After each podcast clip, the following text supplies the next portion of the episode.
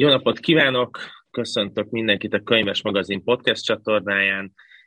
Valuska László vagyok, és a mai vendégem Jászberényi Sándor lesz, akinek pár hete jelent meg a Tíz év háború című könyve, ami egy bizonyos szempontból egy nagy elbeszélés, rengeteg-rengeteg fotóval, különböző konfliktuszónákból, és erről fogunk beszélgetni a haditudósító és író Jászberényi Sándorral. Szia Sándor! Szia László! Üdvözlök mindenkit! Köszönöm, hogy azt az, azt az elején elmondjuk, hogy ezt most interneten rögzítjük, mert te Kairóban vagy, én meg Budapesten, úgyhogy ha bármi van a hanggal, akkor azért előre elnézést kérünk. Megjelent ez a hatalmas fotóalbum, igazi nagy méret, nagy formátumú képek, de onnan szeretném elindítani a beszélgetést, hogy neked megvan az első élményed arról, amikor a háborúval találkozol, könyvben, mesében, családi történetben, tehát bárhol először a háború szóba kerül? Hát ez egy nagyon jó kérdés. Ugye nekem a családomnak van egy erős második világháborús narrációja, mert a, a nagyapám az szerelmes lett egy zsidó lányba, amikor fölkerült Budapestre, és ugye a magyarok csapatokat küldték. Hát egyébként a magyarokat küldték mindig a 68-ban is leverni a prágai tavaszt. Ugye 44-ben azt hiszem nem tudom most biztosan, de Besztercebányán volt egy szlovák fölkelés, ahova szintén a magyarokat küldték. És a nagyapám az félig sváb volt, jól beszélt németül, ezért őt besorozták a, a, a német barát magyar hadseregben, és megküldték leverni a, a Besztercebányai szlovák felkelést, tehát csak közben annyira sok szórakoztak a magyar zsidókkal a Dunaparton, és uh, mielőtt érdemel a frontra érkezett volna a nagyapám, uh, leszették a vonatról, mert mumszos lett, ez felnőtt korban ez egy halálos hm. betegség, hogy maga lehet halni, és a kórházban kapott hírt arról, hogy a szerelmét belgileg belelőtték a Dunába, és akkor ezzel a sunggal ő át is állt a partizánokhoz, és hát ez ebből a családi legendáriumból érkezem, amit ugye nyilván töredékesen kap meg a, a gyerek. Nem emlékszem, nem emlékszem, mi volt az első háborús olvasmány. Nagyon sokat olvastam gyerekként, de hogy, hogy mi volt az első? Volt egy ilyen általános, ugye a partizán nagypapának a mítosza, ami uh-huh. nagyon homályos volt, és ettől még mítikus. Uh-huh. Ami benne volt az én családomban meg hát ugye azt mondják, hogy a gyerekek a nagyszülőkre ütnek, tehát ugye a nagyapám ugye katonatiszt volt. És, és hát én nem tudom neked megmondani, mi volt a klasszikus ilyen háborús történetről szóval. Akkor elmondom addig a sajátomat, amíg Na. gondolkozol. Nekem, nekem is van ilyen családi nagyapai vonal, aki fogságban volt a Oroszországban a háborúban, a második világháborúban, és ő nem nagyon beszélt erről. Tehát, hogy mikrotörténeteket kaptunk csak a háborúról, meg hát főleg a fogságról, és, és amikor elhunyt, utána találtam meg a naplóját, és abban vannak naplóbejegyzések, amikor idős korából visszaemlékszik a háborús emlékekre, de ami nekem nagyon fontos volt, ez a, az iraki háború, mint vizuális anyag, amit a tévében láttam, hogy repkednek a, a repülők, meg a mennek a tankok és robbantanak, illetve a, a, nyilván a jugoszláv háború a 90-es években. Gyere, gyere, gyerekként igen, nekünk is, tehát vizuálisan ezek megvoltak nekem is a jugoszláv háború, vagy, a, vagy az iraki háború. Tisztán fel tudom idézni, hogy hol voltam, amikor a, a, az ikertörnyokat támadás érte. Tehát én a Darsan kávéházban ültem, és éppen szakított velem egy lány és akkor hirtelen bekapcsolták a tévéket, és akkor láttuk ezeket a, a, a füstfelhőket. Azt hiszem, ezek voltak az elsők. Hát meg mm, azt hiszem, gyerekként olvastál, tudod, Kalmait, Cooper, mm. hogy, hogy nagyon érdekes, hogy például, tehát ezek az, amikor ilyen ilyen, meg, hát a Jack London az már hiszen keményebb, tehát az egy kicsit komolyabb, mint mondjuk Kalmai, de hogy, mm. hogy, hogy ott, ott, ott azért az, az, az nagyon vidámnak tűnik, amikor a skalpolásról ír, és olyan jó pufa dolognak tűnik. És nagyon sok időnek kell eltelni a felnőttként, hogy megérts, hogy ez mennyire brutális, és hogy mennyire, de hogy miért nem élték túl az emberek a skalpolást, tehát miért, miért azokat érezték meg, akik túlélték a skalpolást. Tehát, hogy ezek, ezek így megvoltak, de én azt gondolom, hogy mivel vizuális szennyezésben élünk, már a mi generációnk is, Laci, tehát hogy mi is mm. abban nőttünk fel, hogy arcunkban van tolva minden. Igen, és tehát arcunkban is van tolva, meg el is van hallgatva, de, de, de hogy, hogy igazából azt gondolom, hogy az első háború, amikor megértett, hogy mi ez, hogy itt, itt tényleg meg lehet halni, az már azért jóval felnőtt koromban volt, 25 mm. éves, 26 éves korom. Azért kérdeztem ezt az első kérdést, mert a háborúnak, így gyerekkorban, amikor még nincs tétje, akkor van az a mitosza, hogy harcolunk egymás ellen, legyőzzük a másikat számháborúban, nem tudom, játszótéri verekedésben, elfoglaljuk a másiknak a más szokáját, meg hasonló, de de ugye ez egy nagyon másik történet, és te ezt a nagyon másik történetet mutatod be.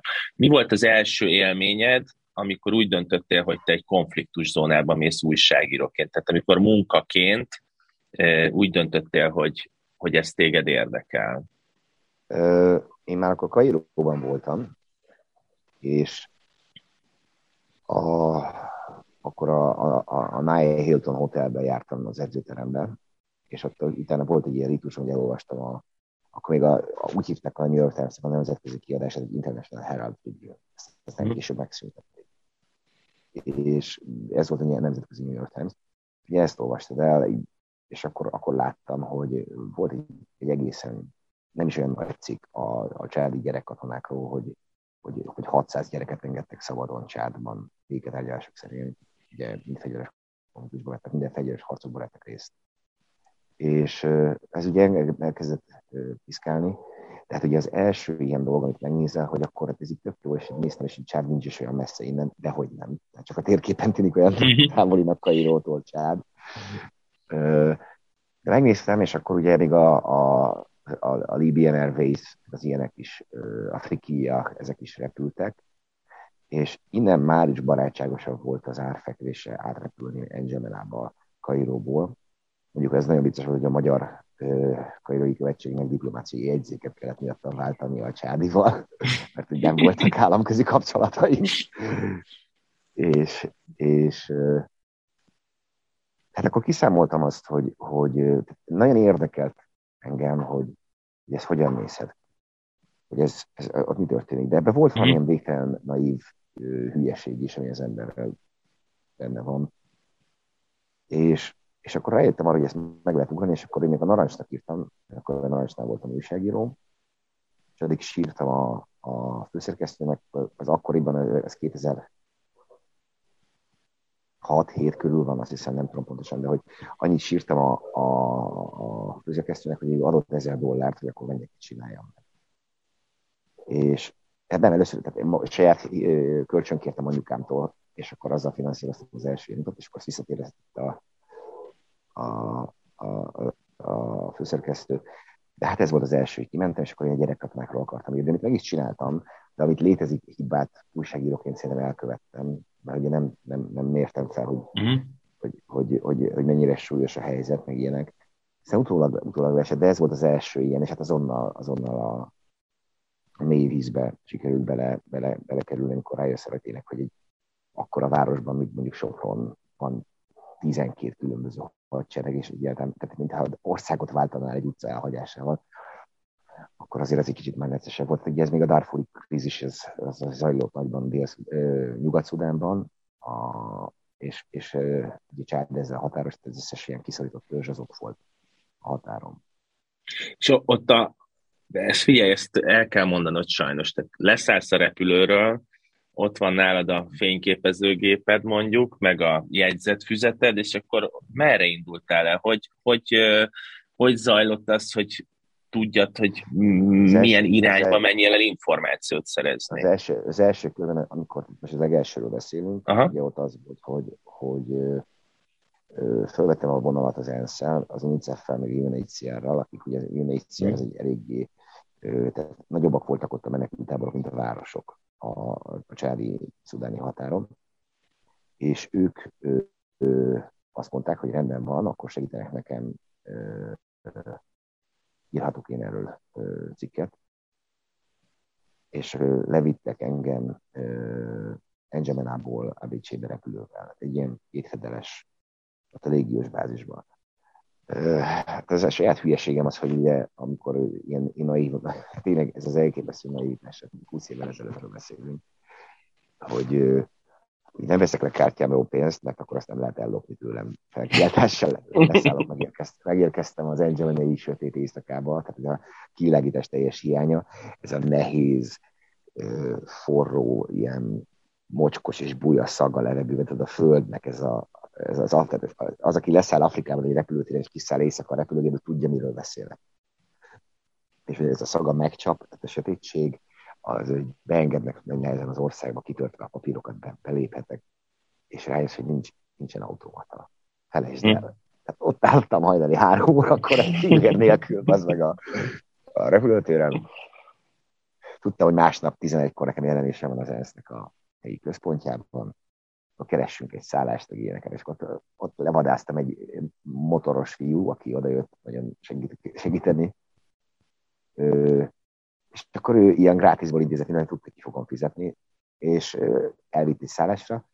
Mondom, az összes ilyen, ilyen gyerekbetegséget, meg hibát elkövettem, amit lehetett, és akkor onnantól kezdve volt némi respektem ABC-ben, amikor oda repültünk, hogy én nem voltam hajlandó megvárni a konvolyokat, akik összeszedik a külföldieket és beviszik a kanténba, hanem mindig fölültem egy fiú mögé, hogy akkor vigyél ide egy ilyen ö, motorra, ö, és akkor azt gondolták, hogy ez nem teljesen vagyok normális, mert mert ö, voltak olyan ENSZ dolgozók, akik szó szerint vették vissza a segélyprotokollt, és a 8 métert, ami az ENSZ és a UNICEF épületek között volt, azt konvojjal tették még, tehát kocsival. Uh-huh. És Szóval, hogy ez, ez tehát így, akkor volt egy-két ilyen ENSZ-es megszólalom, akikkel tudtam beszélni. Ö, és közben meg ugye maga a, az egész történet. Először értem, először láttam, hogy Marabut, ez a klasszikus iszlám vándortanító, aki, uh-huh. aki, aki ott tanított, és azt gondoltam, hogy ez egy remek gondolat a Ramadan közepén. Megkezd, az amúgy is, tehát, a, ugye, ha 40 fok van, és te reggel fél öttől este hétig nem iszol vizet, akkor nagyon ingerült vagy, meg semmi más nem csinálsz. És remek gondolatnak tartottam ezt az össze. Tehát ott volt egy ilyen marabú, egy kitól, ez a hordozható kínai hangszórókkal, a a kísérői kezében, és azt látod, hogy áll, áll egy csávó ilyen fehér szob, tehát ez, ez a fehér egyberuhában, turbánban, a kezében egy kurva nagy pallossal, és lopogtatja a körülöttő ülő tömegnek. Ez egy remek gondolatom volt, hogy, hogy akkor ezt le kell fényképeznem. Most ez, ez, megvan a sorozatom, hogy érdekel átküldöm, hogy az első képen mindenki a marabut figyeli, aki tartja, feltartott kézzel tartja a kardot a levegőben, beszél, a prédikál. A második képen a tömegből egy páran rám néznek, a harmadik képen a marabú felé mutat a karddal, a tömeg meg kurva Akkor én, tehát, tudod, repültek a kiskövek, stb. Mellettem volt egy, egy tolmácsként dolgozó srác, Abdul Karim, aki szintén beütött, ő eljött velem, ez a piacon volt, és berángattak az egyik házba, hogy ne lincseljen meg a tömeg aki szerint én meg, megsértettem a szentembert. A másik házban pedig a megsértett szentember ült a kísérőjével, és ők közvetítettek közöttünk. És akkor azt mondták, hogy hm, hát én nekem meg fognak engem ölni, hogy én ilyen ember vagyok, meg hogy, hogy, hogy mit képzelek el az egészről. Mert egy 200 dolláromba került az életem, és ki kellett mennem, el kellett mondanom a sahádát a mikrofonba, hogy a marabú hatalma a fehér emberre is kiterjedt, tehát hogy, rám is hatottak az ő igéi, onnan mentünk vissza. Hát egy például ilyet nem csinálnék többet még egyszer, hogy ilyen kérdés nélkül, vagy jelzés nélkül egy ilyet megcsinálják, mert ez, ez nagyon-nagyon már volt. Tehát ezek, tehát így, így csinál, nyilván ez volt az első ilyen kezdés, hiszen egyre komolyabbak jöttek meg, ahogyan egyre inkább beleépült az emberek alakult a, a kapcsolatrendszere, barátságai lettek, őket tudtál mozgatni úgy, hogy, hogy mit akarsz megcsinálni, és ebben benne van egy, mindig van egy olyan, tehát, hogy itt senki nem akar, tehát én, én valószínűleg nem ülnék autóba olyan, akiről nem vagyok biztos, mert hogy ő haza akar onnan jönni. Uh-huh. Öngyilkosság. Főleg, főleg egy, egy, olyan konfliktusban, ahol tényleg érdemi hadi, hadi, hadi cselekmények zajlanak. Tehát, hogy, és uh, szóval, hogy van egy erős networkön, tehát egy, egy, egy közel-kelet-Afrika, és aztán Ukrajnában is lett, amit nem is akartam, tehát 14-ben oda küldött a Kustenci Norvia 24-től, és annyit már láttam mm. a háborút megnyílt a Libanon. és akkor én nagyon szerencsém volt, mert az akkor újságíróként, Szergei Viszickiék, akik a ligát csináltak, ami az ottani index volt. Ők föltettek engem egy vakhangot, nem beszélek oroszul. Föltettek egy vonatra a Krímfélsziget felé, hogy akkor arra van a Krímfélsziget. és, és, és, akkor így voltam ott Szimferopolban, és akkor, akkor, akkor ott megismerkedtem észt újságírókkal, és akkor tudod, hogy hirtelen kialakult ez az egész rendszer, de mindenhol Afrikában. Tehát nem nagyon uh-huh. Afrikában, a közel olyan ország, ahol három telefon után ne tudnék ö, valamit, valakit, ne ismernék valakit, akivel lehet dolgozni a terepen, attól függ, mi a munka, tehát mit kell uh-huh. De hogy ez ilyen nagyon, nagyon nehézkesen ment el, viszont ez a fajta az Isten tenyerén, tenyerére vetettség, tehát amikor tudod, csak ne tapsoljál, uram, csak ne tapsoljál, és hogy, hogy, hogy ez az érzés, ez addiktív.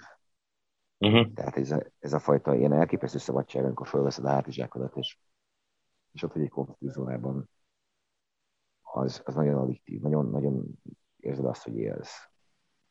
És hát ugye az adrenalin az, az, az csodákra képes, tehát hogy, hogy mindenki azt gondolja, hogy nagyon sokan lebénulnak, nem tudnak mit csinálni, amikor, vagy hápognak, amikor valami action van. És hogy én nekem azért voltak nagyon durva dolgok, amiket láttam, tehát ugye véletlenül ugye ez benne is van, tehát azt hiszem az első magyar fotóalbum, hogy effektíve holtesteket mutatom be egy fejezetben. De ez igazából polgárpolgasztásnak szántam, mert hogy óriási vitám van alapvetően, egyébként nagyon jobban vagyunk most ugye az ukrán konfliktussal, meg minden elvesztik, hogy Moszulban voltam, bemásztam egy kórházba, ami még nem volt megtisztítva a robbanó anyagoktól, tehát az IED-től. Uh-huh improvizált robbanóeszközökről, amit betesznek egy ágy alá, oda lép alapja felrobban, meghal, kész. Ezek ilyen házi barkács robbanóanyagok. De mondták, hogy van benne egy holtest, egy iszlám állam katmájának holteste fekszik az egyik ilyen szárnyban, én meg oda bemásztam, hogy lefényképezzem. Nem a világ, tehát nagyon szar képet sikerült csinálnom, ez egy dolog, de az életemet kockáztatom, és akkor a Peti volt az, aki mondta, hogy hát ez itt tök jó, csak nem hozzuk le, mert hogy a médiában nem fér bele a, uh-huh. a halottak ábrázolása. Én ezen persze teljesen kivultam, viszont neki is igaza van, neki viszont van egy tulajdonosi kör, akinek meg kell felelni, meg egy olvasói kör, akinek meg kell felelni. Tehát azért nyilván az emberek a hübrisze az azonnal izé, hogy én, én, én meg itt izé bemásztam, és majd meghaltam. Nem volt annyira jó kép, tehát hogy a, a, a, azt gondolom, hogy a halállábrázolása egyedül akkor elfogadott a nyugati civilizációban, abban van poézis. Már pedig a legtöbb uh-huh. halálválasz semmi poézis.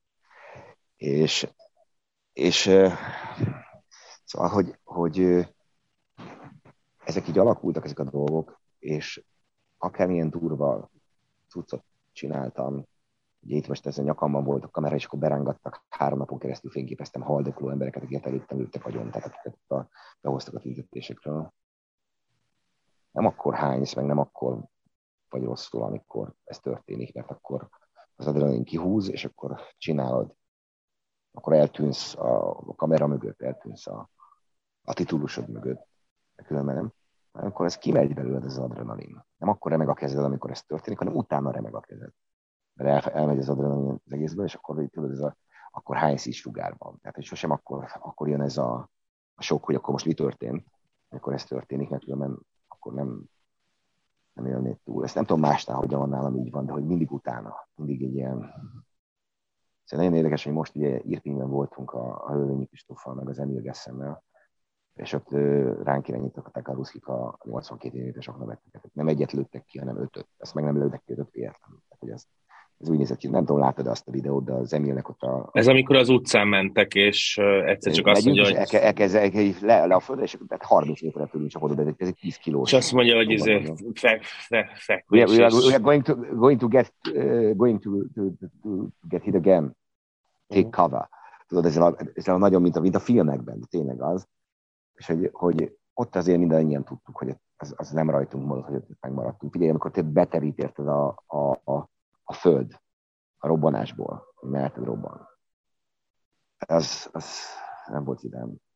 És hogy érdekes, hogy a, a semmi más nem lehetett vissza, tehát vissza kell térni az utolsó el, ukrán állásig. Szóval visszaértünk, és ilyen síri csendben ültél a kocsiba, és mentünk vissza Kievbe. Mm. Tudod, amikor három három csávó, aki eléggé ez a tesztoszteron srácok, tehát akik, akik, akik, akik azért pontosan tudják, hogy mit csinálnak és hogy csinálják. Amikor én nagyon közel vagy a halálhoz, akkor hát senki nem viccelődik. Akkor így a Siricsembe mentünk fel, és akkor az Emil mondta, hogy elmegy inni italt. Fölmentem a hotelbe, láttam, hogy a hölvénynek is arra van szükség, hogy egyedül legyen magával, és meditáljon, ha érted, mire gondolok, hogy, tehát, hogy valamit kezdjen magával. Akkor utána mentem én is, és akkor mentünk a, az egyetlen koktélbárba, ami működött ebben.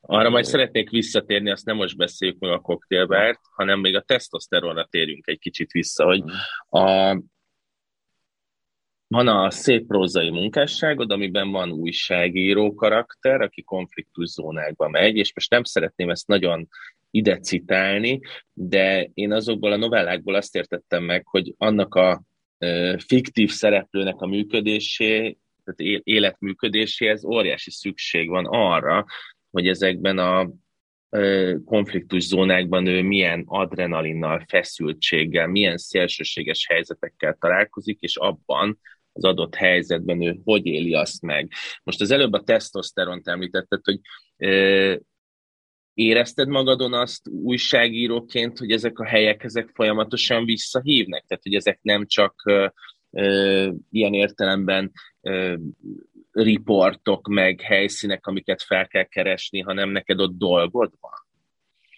Hát ugye nyilván ezért költöztem Kairóba, hogy első körben.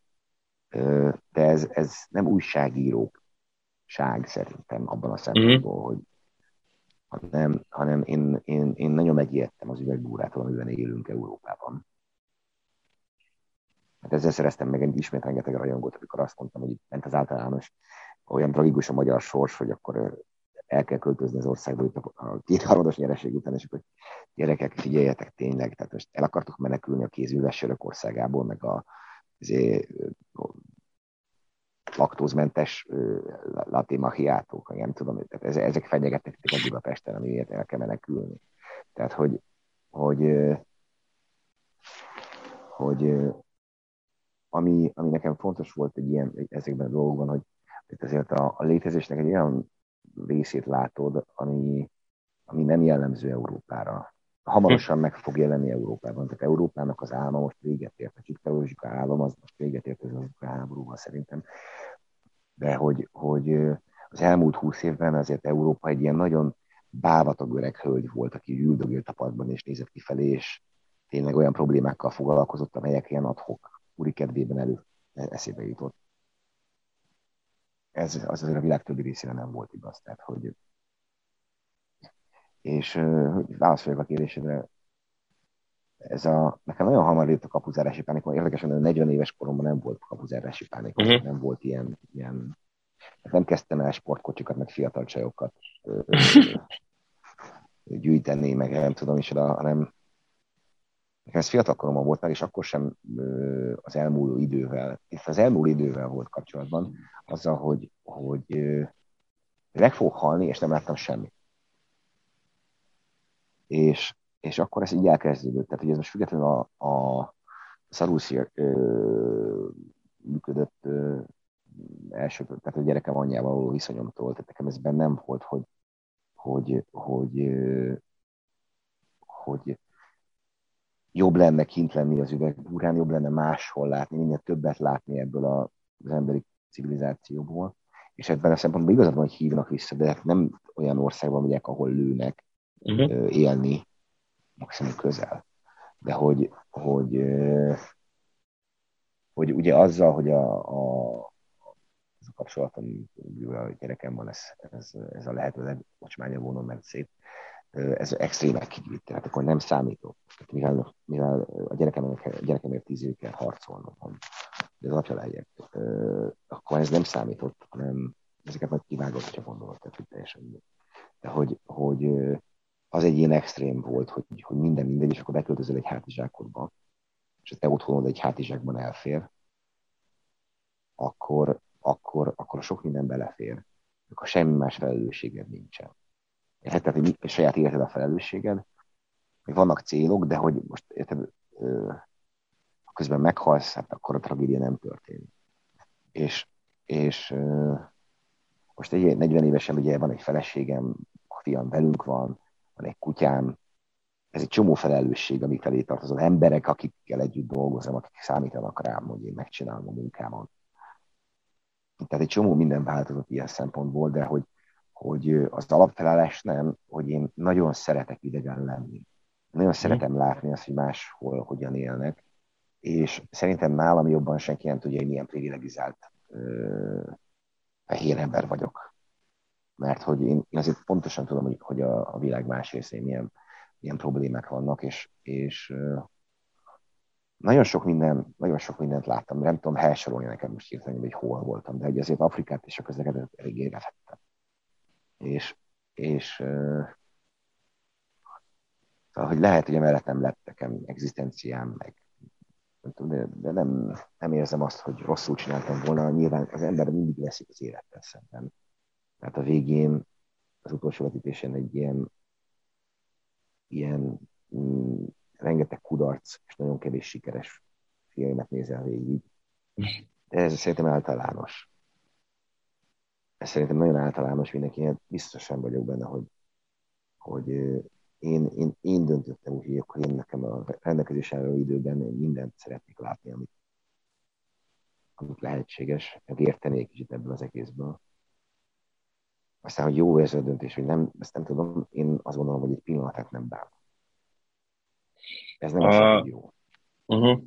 Az előbb ezt az idegenséget emeltet ki, és ezt, ezt szerintem egy tök fontos kérdés a könyv szempontjából is, hogy van fotósorozat Egyiptomból, Nigériából, Szíriából, Irakból, Izraelből, Palesztinából, Ukrajnából ebben a kötetben, hogy sokszor felmerül bennem, hogy, hogy mi, a, mi a te pozíciód ezeknél a történeteknél, mert, mert nem csak tudósítasz, hanem benne vagy az akcióban, tehát látszik az a fotókon, amikor tényleg a nézőpontból látszik, hogy te fedezékben vagy, és alulról felfotózol valakire, aki áll a fegyverrel, és lő ki egy lukon.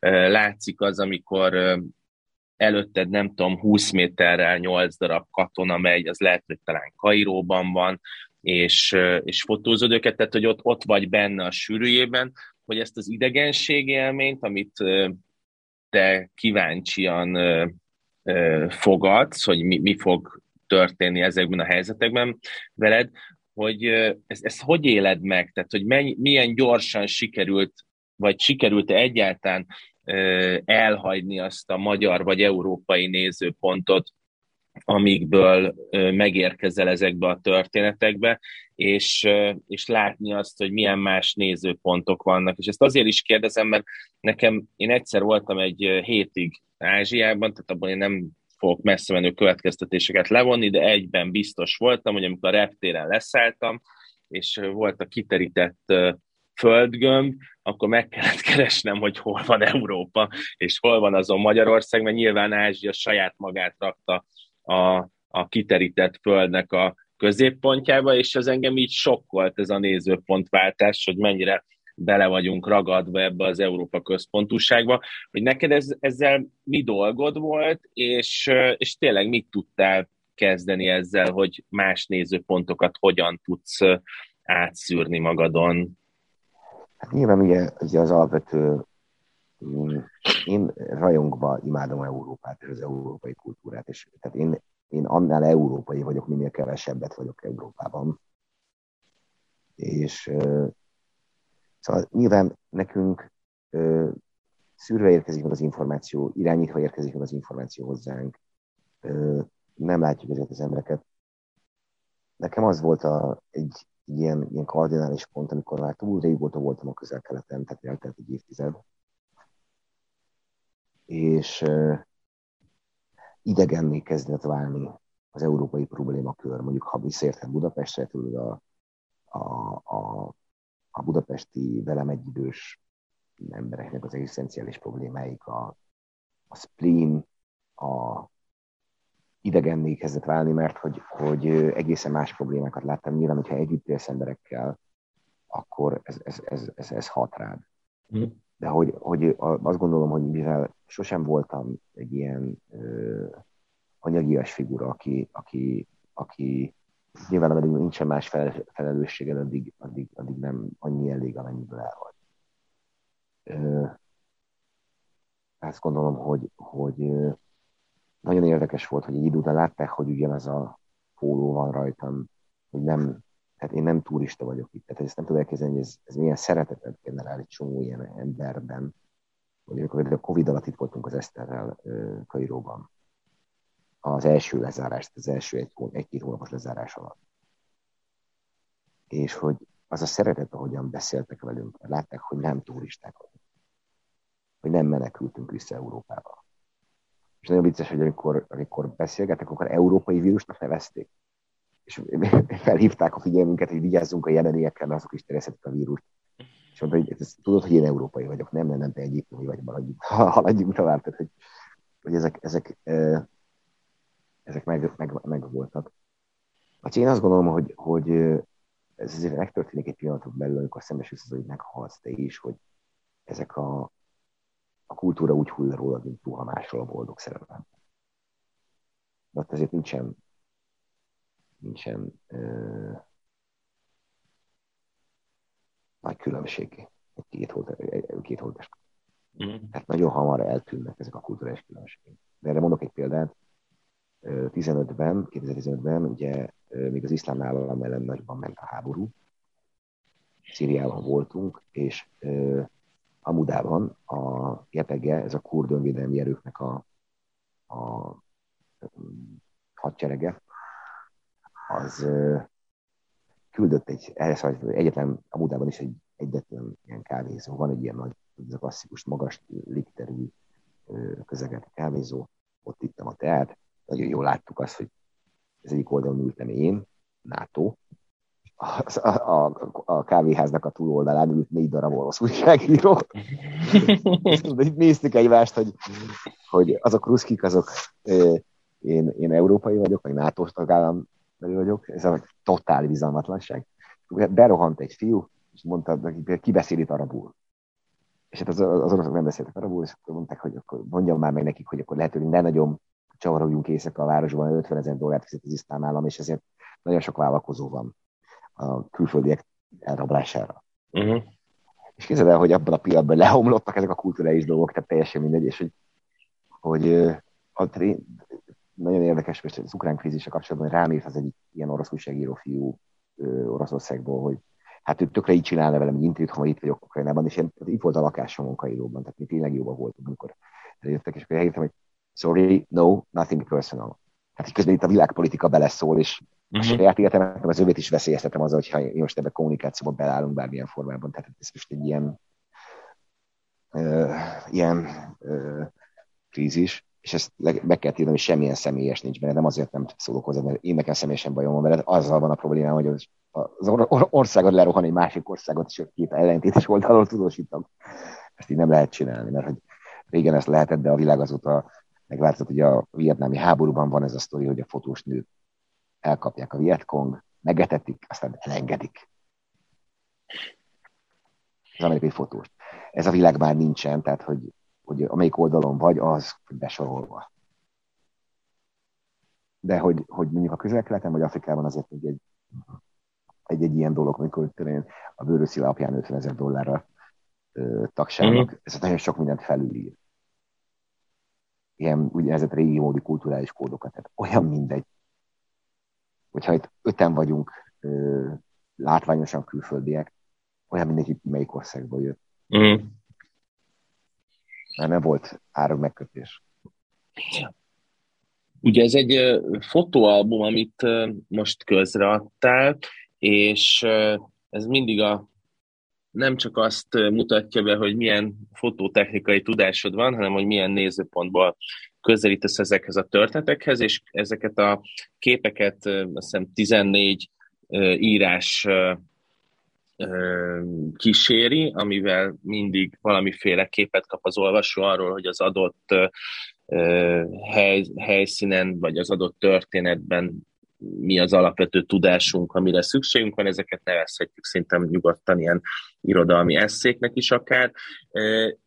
Írod egy ponton azt, hogy, hogy vannak képek, amik nem kerülnek be a könyvbe, és erről az jutott eszembe, hogy van neki olyan képek, amiket nem tudtál megcsinálni, akár azért, mert nem jutottál közel hozzá, akár azért, mert nem tudom, morálisan úgy gondoltad, hogy azt a képet nem lehet megcsinálni, tehát hogy van-e valamilyen szabályrendszere a, a munkádnak, vagy minden érvényes, ami, ami elét kerül, ugye azt említetted, hogy bemásztál egy épületbe, és egy halottat lefotóztál, de hogy ennek egy kicsit az etikája érdekelne, hogy, hogy ezt valahogy ezt csak ki kell alakítanod magadban, hogy hogyan állsz ehhez hozzá.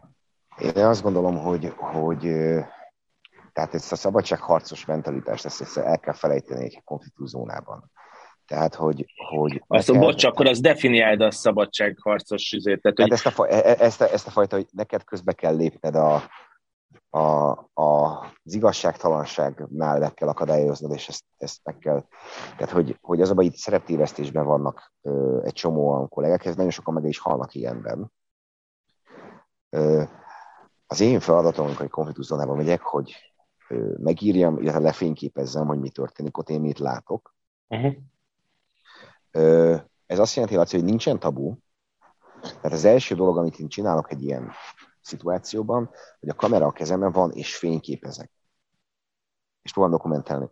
Persze számtalan olyan van, amit nem tudtam lefényképezni, mert hogy rosszul sikerült a kép, távol voltam, nem látszik az, ami valójában történik. Ez a legrosszabb, amikor vagy egyszerűen nem merted felemelni a, a, a kamerát, mert féltett, hogy lelőnek ott helyben.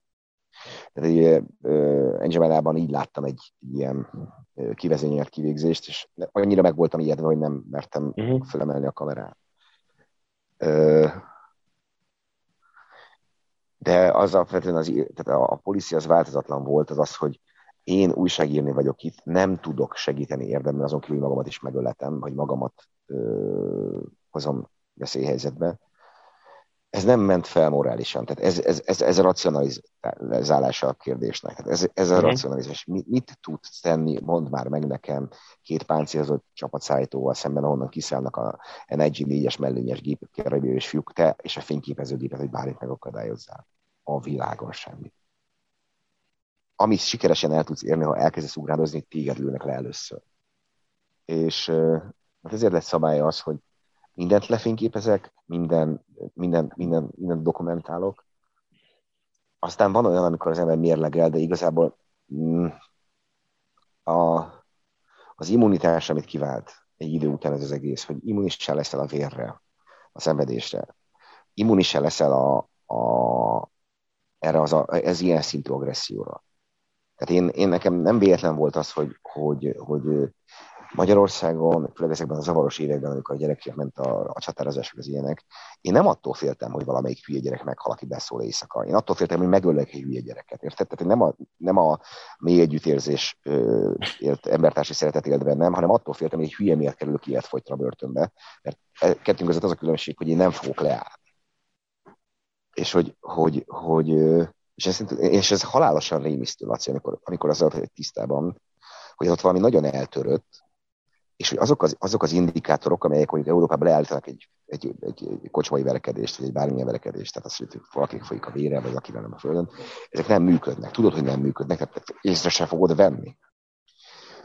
Akkor ez nagyon veszélyes tud lenni, és az, az, az én ettől féltem nagyon, hogy, hogy, hogy, hogy egyszerűen elfelejtem, hogy Európába tértem vissza, ahol itt azért van közpénzes, meg ilyesmi, és nem, nem, nem, nem, nem úgy kéne nekiállni dolgoknak, meg mindennek, mint a közel-keleten de hogy a közel meg Afrikában, de akár Ukrajnában is az van, hogy itt nincsen etikai ö, habozásra idő. Itt neked dolgod van, az a dolgod, hogy ezek meglegyenek, ezek dokumentálva legyenek, és ha megvan utána, és még van időd, és, és valóban tudsz segíteni azon kívül, hogy valamilyen elképesztő baromságot csinálsz. Tehát szomorú beszédet intézel a néphez, hogy mennyire együtt érzel a szenvedésen, az éreket nagyon tudnám verni aki, aki hosszasan mesél arról, hogy mennyire érzi és átérzi, nem érzi át, nem tudja, ő hazamegy.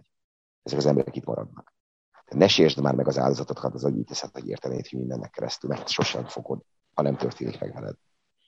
E, igazából azért kérdezem ilyen újságíró, újságírói szempontból, mert nyilván, vagy hát nem tudom, hogy nyilván-e, de hogy amikor te megjelensz egy helyen, és elkezdesz dolgozni, akkor megvan az esély annak, hogy mondjuk figyelnek téged, követnek téged, követik a munkásságodat.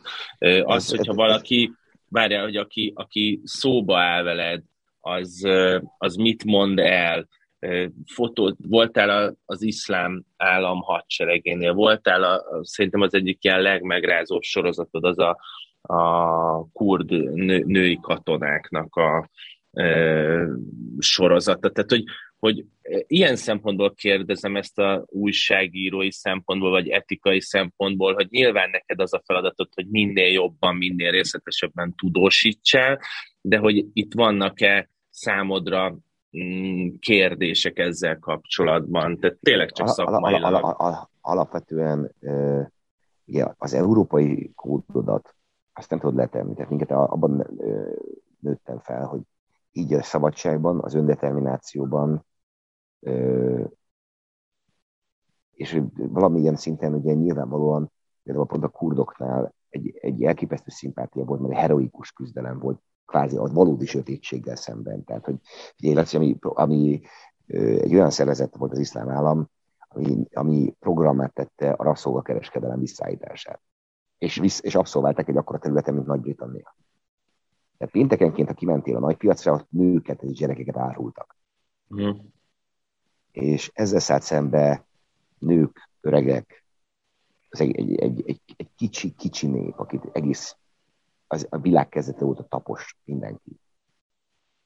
Nagyon nehéz ilyenkor a szimpátiádat, tehát ilyenkor kialakul egy szimpátiád.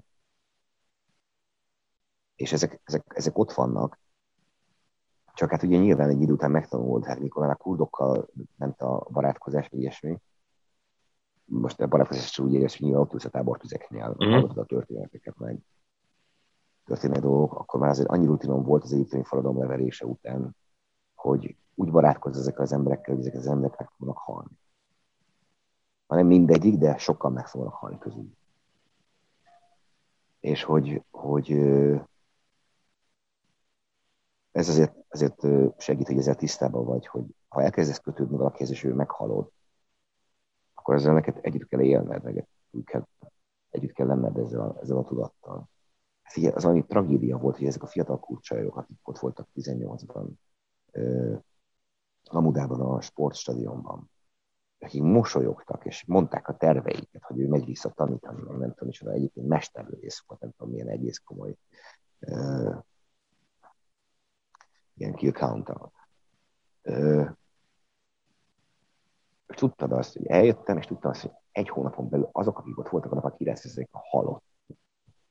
A fotóalbumod a háború miatt uh, előtérbe tolja a halálnak a működését, viszont sok képen megjelenik az, hogy a halálból és a pusztításból hogyan születik újra az élet. Ez érdekelne, hogy ez milyen ezt megtapasztalni, amikor újra kijönnek a gyerekek biciklizni, meg motorozni, meg újra kitolják a, a street foodot az utcára, és, és kijönnek az emberek, és vásárolni kezdenek. Tehát milyen az, amikor a, a pusztításban ö, újra fel lehet ismerni a, az új élet reményét. Én azt gondolom, hogy, hogy ez a természetes. A háború nem egy természetes háború, a háborúban nem funkcionál az ember, és a háborúban közben nyilván a háború is egy természetes dolog, de ha nincsenek háborúink, azóta prosperál az emberiség. Azt gondolom, hogy az összes ilyen, ilyen skifi, amiket nézzük, a Walking Dead, vagy a a Mendex abban téved, hogy, hogy az első dolog, ami történik, amikor, amikor, amikor véget ér, amikor van, tehát nincsen egy állandó szervezetöldöklés, hogy, hogy az emberek visszatérnek a normalitáshoz, és vannak alapvető normák, amiket betartanak. Tehát nem, ez nem úgy néz neki, hogy biztos, hogy lennének ilyen szakadár bandák, akik terrorizálnak. Egy darabig a többség az fogná és leállítaná az egészet, ahogyan van. Tehát egy, egy konfliktus után az első dolog az, hogy újra szerveződik a társadalom, újra szerveződnek az emberi igények, és az kezdve az ennivalótól, az ennivaló megszervezőtől az összes emberi igényből. És ezeket én fontosnak tartottam fotózni, ahogyan ez elkezd visszaállni, hogyan megjelennek az alapvető emberi dolgok. És hogy ennek van egy egészen elképesztő ö, reményüzet, hogy mennyire siklik ki az ember hogy visszaálljon a jó felé, ahol, ahol nyugszítás, vagy nincs annyi. Uh-huh. Én ide kötném most a, a, az ukrajnai koktélbáros történetet, ahol uh, ahol elment, ugye készült egy képről, meg a Guardian csinált egy videót uh, egy helyről, ami nem zárt be Kievben a, a bombázások alatt, hanem, hanem kitartanak. Hogy egy kicsit bemutattad nekünk ezt a helyet? Itt vagy, Laci? Itt, igen. Na, tehát így csináltak egy, egy, egy videót, bocsánat, nem hallottam, azt itt megint elmentem. A, igazából a, mm, azt a koktélbára kérdeztem rá, ahol én pont azt láttam, hogy miközben pusztul el a, vagy hát így megtámadják a várost, ott mégis valami teljesen értetetlen, de mégis nagyon igaz élet folytatódik, és ugye egy kicsit mutasd már be nekünk ezt a, a koktélbárt. Tehát ugye a, a Buena Vista Social Bar Kiev belvárosában azért, azért maradt nyitva első körben, mert egy ellenőrző pont ö, állt fel mellette, és a tulajdonos azt segíteni akart a kiskatonáknak, akik ott állnak a jéghidegben. Tehát ö, a teával, lennivalóval ilyenekkel. Uh-huh. És aztán ő, ő pedig, mivel ugye a, a Kiev alatt egy ilyen óriási óvóhelyrendszer van kiépítve a pincék össze, annak nyitva és mennek le, ezért ő nyitva tudott maradni, mert ha légriadó van, akkor le tudnak venni a vendégek, és túl lehet ezt élni. És a harmadik, amikor a Maxima beszélgettem erről, ő azt mondta, hogy, hogy gyerekek, hát azért valamiért harcolunk is. És ugye ez össze, összecseng a, a Churchillnek ezzel a mondatával, amikor javasolták, hogy akkor a kultúra költéseket is vágják vissza a második világháború alatt, hogy elnézést tudjam, de akkor miért harcolunk. Uh-huh. És, és ugye ez a kép, ez valami egészen lenyűgöző volt. Én azért szeretem nagyon a koktélokat, mert minden koktél egy, egy, egy, egy, egy kulturális történet. Nincsenek olyan koktélok, aminek nincsen egy nagyon komoly sztoria. És de tényleg, tehát egy darab olyan koktélt nem tudok, ami csak úgy lett. Hanem, hanem mindegyik koktél mögött van egy egészen, egészen szórakoztató, vidám történet. Vagy nem annyira szórakoztató, de egy nagyon jó történet van minden koktél mögött. Nincs olyan koktél a világtörténelemben, aminek nincsen egy sztoria. És ö, én azért tartottam ezt lenyűgözőnek, hogy visszajövünk, visszajövünk egy, egy, egy aknatűz alól, bemegyek és kérdezem a, a Maxot félig poénból, hogy Max, ö, van ö, Daikirit? És akkor persze, milyen, milyen rumból szeretnéd? És akkor tudod, ez a két, a két kis katona még éppen bejött a hidegről, hát mínusz 8-10 fok volt még. Uh-huh. És akkor ott beálltak mellé, ők azért vágnak ki ezt a fejet, mert ők, ők, ők, a hidegről jöttek be, és még éppen melegednek át. És én azt gondolom, hogy ez egy kulturális üzenet volt a, a nyilvánvalóan ebből nem, az úriember nem írt cikket, mint a abból írt cikket, hogy éhezel, vagy hogyan menekülsz. Én ezt az Instagramra tettem ki, ezt a fényképet, csak azért, hogy, hogy attól, hogy háború van, attól, hogy mindannyian emberek vagyunk, és szóval nagyon érdekes, hogy milyen felháborodás volt itt a közösségi média körökben, meg hogy mennyire etikátlan, hogy én itt egy koktélbárba posztolok. Elnézést, én Kievbe posztoltam egy koktélbárról, ami, amit lőttek, amikor lőtték.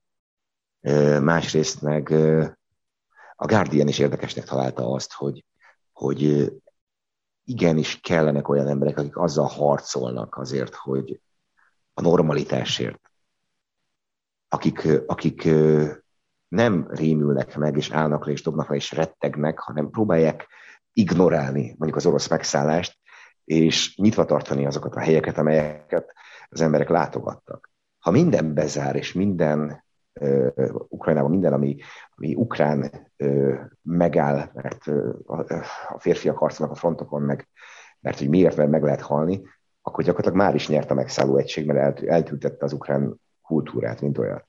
Tehát azt gondolja Maxim, és ez, ezzel így nagyjából egyetértettünk az összes újságíró, aki csinálja ezt a kocsmát, ő egy nagyon fontos kultúrmissziót csinál, mert nem az a lényeg, hogy ott megiszik valaki két italt, mert a vitteknél azért többet inni nem sokan tudnak a világon, hanem az a, az a, az a fontos, hogy oda bemész, és ez egy pillanatnyi békés Ukrajna uh-huh. ahol, megkér, ahol megkérdezik, hogy mi van veled, ahol kapsz egy tál borscsot, amit éppen a Maxim el tud ejteni a, ezért mondom, a támadás alatt álló városban, tehát szupermarketokban, vagy bárhonnan, és ott belépsz egy, egy olyan részére Ukrajnának, ami nem arról szól, hogy megtámadták az országot, hanem arról szól, hogy itt emberek élnek, akik enni akarnak, inni akarnak, akik elhallgatják egymásnak a plegykáit.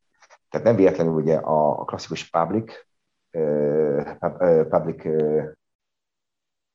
spaces, tehát a, a, a, a britnél ez a pub kultúra, ez nem az alkoholfogyasztásról, hanem a közösségi térről. Egy ilyen háború, ami mondjuk most Ukrajnában van, ezeket a közösségi tereket öli meg. Uh-huh. Tehát, hogy amikor le van zárva az egész város, és egyszerűen tényleg érdemben nem tudsz enni sehol.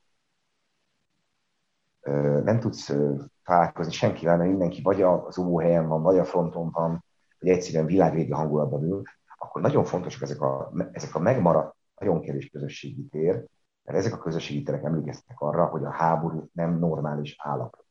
Mm. És, és, és nagyon rosszul jött ki ez a, ez a lépés, hogy a Covid-dal sikerült ezt egyetlen az emberekkel, hogy ez a normális állapot, hogy valaki otthon van a begubózva, vagy leépültek a szociális kapcsolataink, illetve online tevődtek át, de hát valójában sem a Covid, sem a háború nem normális állapot.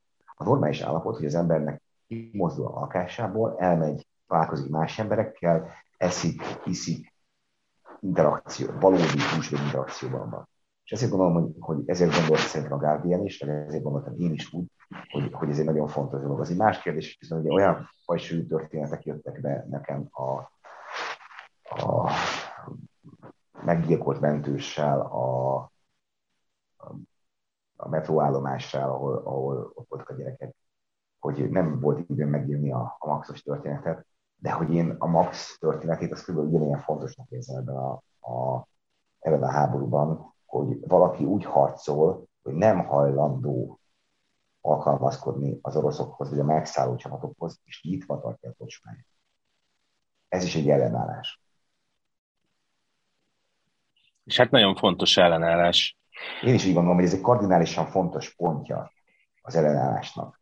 Hogy lőhettek, bombázhattok, rakétázhattok, hogy akartok, lelőhetik a civiljeinket. Mi itt vagyunk Ukrajnában, ez egy ukrán bár, ami mondjuk Szalzára, meg ugye dedikálott, de én ukrán vagyok, a szerintben is ukrán, és mi nem vagyunk hajlandók félni tőletek. És ez egy nagyon fontos kulturális üzenet, és nagyon sajnálom, hogy ez nem ment át mondjuk a, a kommentuszorok nagy részének. e, és hát egyébként ezek a történetek lesznek azok, amik később e, valahogy elmesélhetővé teszik ezeket a traumákat. Tehát én azt látom így az irodalomban, hogy kellenek ezek a nézőpontok, hogy, hogy így megszelidíthető legyen egy ilyen történet. Egy utolsó kérdésem van hozzád, ilyen záró kérdés gyanánt. Az egyik helyen írod a könyvben, hogy 25 éves korodban kétségbe estél, hogy ennyi lenne az élet, és felszálltál az első távolsági repülőgépjáratra, ami kivitt az üvegbúrából, erről ugye beszéltél, el a havi fizetések, lakáshitelek, kiszámítható és okos élet elől, azóta is járod a teremtett világot, és itt szó szerint idézet jön, rohanok Isten után, aki hátrál, és bár sosem találtam meg, mindenhol láttam a kéznyomát. Ott volt a gázai övezetben, ott volt Jemen marsi táján, Kairó nyomornegyedeiben, de Afrika villamos áram nélküli bozótosaiben is. Az utolsó kérdésem az, hogy ezt a, ezt a mm, követést, tehát hogy rohansz Isten után, ezt folytatni fogod-e, és, és mész-e, mész vissza akár Ukrajnába, akár más területekre, tehát látod a következő feladatokat magad előtt, és hogy egyáltalán szerinted tetten érhető lesz-e Isten ilyen általánosságban kérdezve ezt? Én, ne, én nem gondolom, és hogy az Isten az egy ilyen nagyon erős hívó metaforája, itt nagyon sok minden mondani van, tehát nem egy konkrét Isten uh-huh. dolgot keresel, hanem valamilyen, valamilyen meghatározó erőt, valamilyen rendszerező erőt, hogy nem a káosz. A létezésünk nem csak a teljes káosz és a vérlenségek sorozatra. Ugye nagy részben a tapasztalat azt mutatja, hogy igen, de azért a 10%-ért, amikor valamilyen, de fel se valami mintázat, azért érdemes már élni. És nyilván, tehát hogy ezt az ember nem tudja abba hagyni, tehát hogy megyek majd vissza uh, Ukrajnába, amikor, amikor uh, eljönnek az ideje. Tehát ugye az attól függ, hogy, hogy uh, hova tudok ez a szervezés alatt van, hogy mit tudok megcsinálni, és ez rizikóban érdemes ezt vállalni. Szóval, hogy, hogy ez, ez, ez halad tovább, de igazából Isten keresése, ha most a metafora értelme használjuk, ez mindenkinek a sajátja. Az ember keres valami rendszert a rendezetlenségben, és minden ember keres valami rendszert. Nem hiszem, hogy ennyire különbözni bárki mástól. Neki megtalálja a maga, keresi a maga módján a rendszerező elvet világban, ami levomlik a saját világára, a saját területére, a saját napjára. De mindenki ezt csinálja. Ez csak én így, így csinálom, én ezt választom.